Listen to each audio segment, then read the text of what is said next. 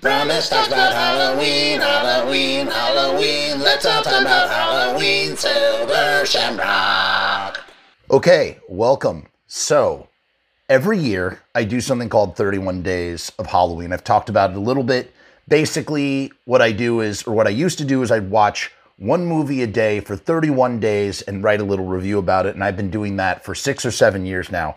Well, this year, I decided to take it up another notch. And because I've become very video centric with my life and the way that I do things and all the podcasts I do, I decided, well, I'm going to do a little video review of every film that I watch for 31 days of Halloween. Uh, as the years increased, I stopped doing one movie a day, and it really became all about watching as many movies as I could for the 31 days of October. So uh, and the thing is, sometimes I would skip days. You know, as long as I was averaging, as long as I made it to 31 movies within the 31 days, then the challenge was is completed.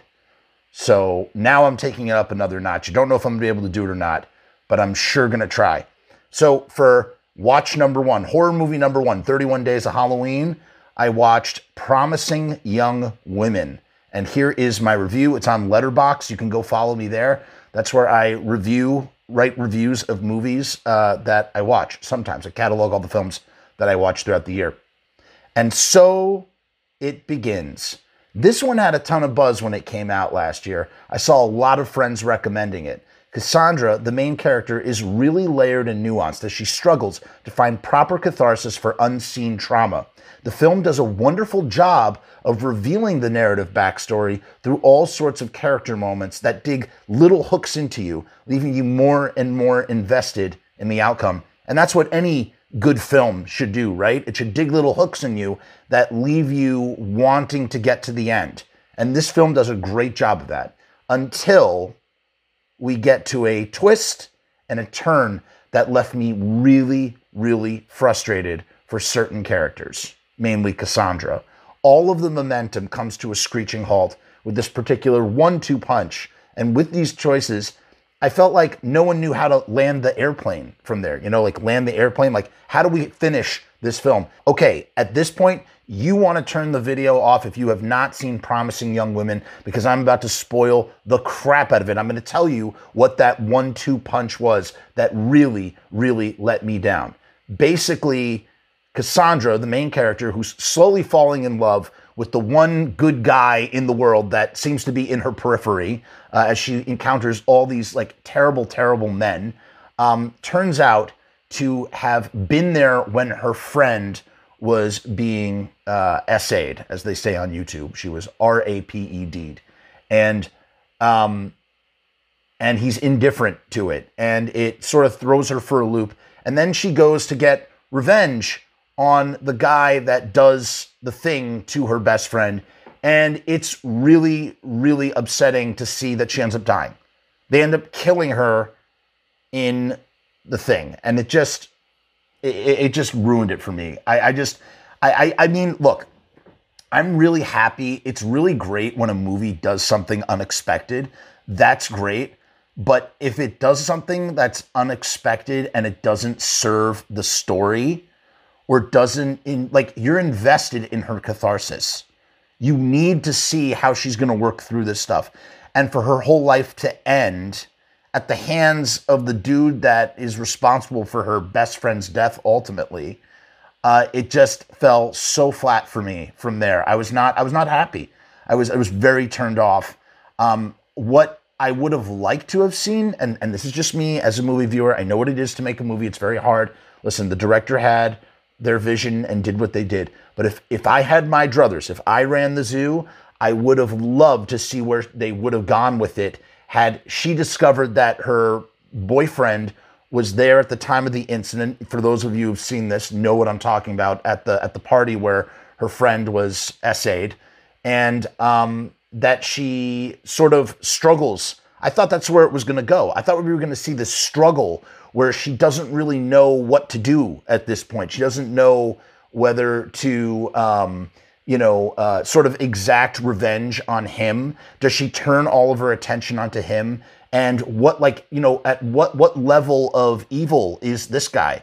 because you know they say that the and I think there's a lot of truth in that that you know uh, evil evil is not necessarily the thing that's acting it's the it's the force that does nothing it's the force that remains silent and that's ultimately what her boyfriend is guilty of he's guilty of of watching and being silent and complicit through his silence and um, you know i kind of wanted to see what sort of draconian response would have come as a result and we didn't get that at all we didn't and uh, you know like it, the movie tries to sort of like, you know, I said land the airplane. It does sort of, you know, land down a little bit because you're kind of like, where's the movie going to go now? The main characters died. Um, the, the the the these these assholes have gotten away with what they've done. Where's it going to go? And they find a way, but it's they find a way to sort of you know uh, you know and end things in, in and give us some satisfaction, but not really. The satisfaction doesn't need or didn't need to be in getting revenge. The catharsis, seeing her catharsis, was most important to me. And I feel like she never reached it. And she died before she reached it. So to me, that's the single most tragic thing that she couldn't reconcile her trauma. And truthfully, that's what got her killed. You know, the last thing I'll say is this you know, it deals with this theme of truth, of uncompromising truth. Everybody is blind to the truth in this movie. They don't want to look at it. The dean doesn't want to look at it. Uh, just like everybody, you know, everybody who was sort of like surrounding uh, what happened, the, the, best friend, the friend, the uh, the girlfriend, she doesn't want to look at what the truth is. Nobody does. But the truth, the truth is there. It exists. It exists on a nasty videotape that's on a phone. Cassandra's left with a choice that ends up killing her. She can either uh, go off with her her new boyfriend and be happy or, or try to be happy try to like live her life instead of like spending her time trying to exact revenge for her her her friend who she loved so much who, who died very tragically and i think we can it's never said how she died i think it can be assumed that she must have you know uh, ended herself in that kind of way she's uncompromising she's like rorschach in in the watchmen you know, Rorschach tells Dr. Manhattan, you got to kill me. You got to kill me because I am going to tell the truth. I can't keep this a secret. I can't keep what Ozymandias, whatever his name is, has done. And she needs to, and it's the same for her. She has to look at what is on that. She has to see. She has to see the truth. And when she sees the truth, it's you know what it is? It's like it ultimately is like of this metaphor of like the truth can kill us you know the truth kills or that you know sometimes it's better to leave maybe it's sometimes it's better to leave trauma buried it doesn't mean that i'm not saying that's a good thing and i'm not saying that doesn't have its own side effects but like you know in an imperfect world sometimes like ripping open scar tissue like it, it it it can do more damage than it does good because there's a thing when you rip open that scar tissue you have to have a plan to put it back together or to heal. If there's no plan to heal, then you're just going to bleed out, right? A little bit. Does that make any sense? And I feel like that kind of happens in this film. And that's just, you know, that, that's just my two cents. Um, I like I said, I was really, really invested in the story all the way up until you know, like what, like 20 minutes before the movie ends or 25 minutes. I, I just thought the the characterization was really great, and they they just sort of revealed all these interesting narrative bits about what had happened in the past. They show us, they don't tell us, which is such a, uh, it's so indicative of just intelligent storytelling. And so it is there in this film.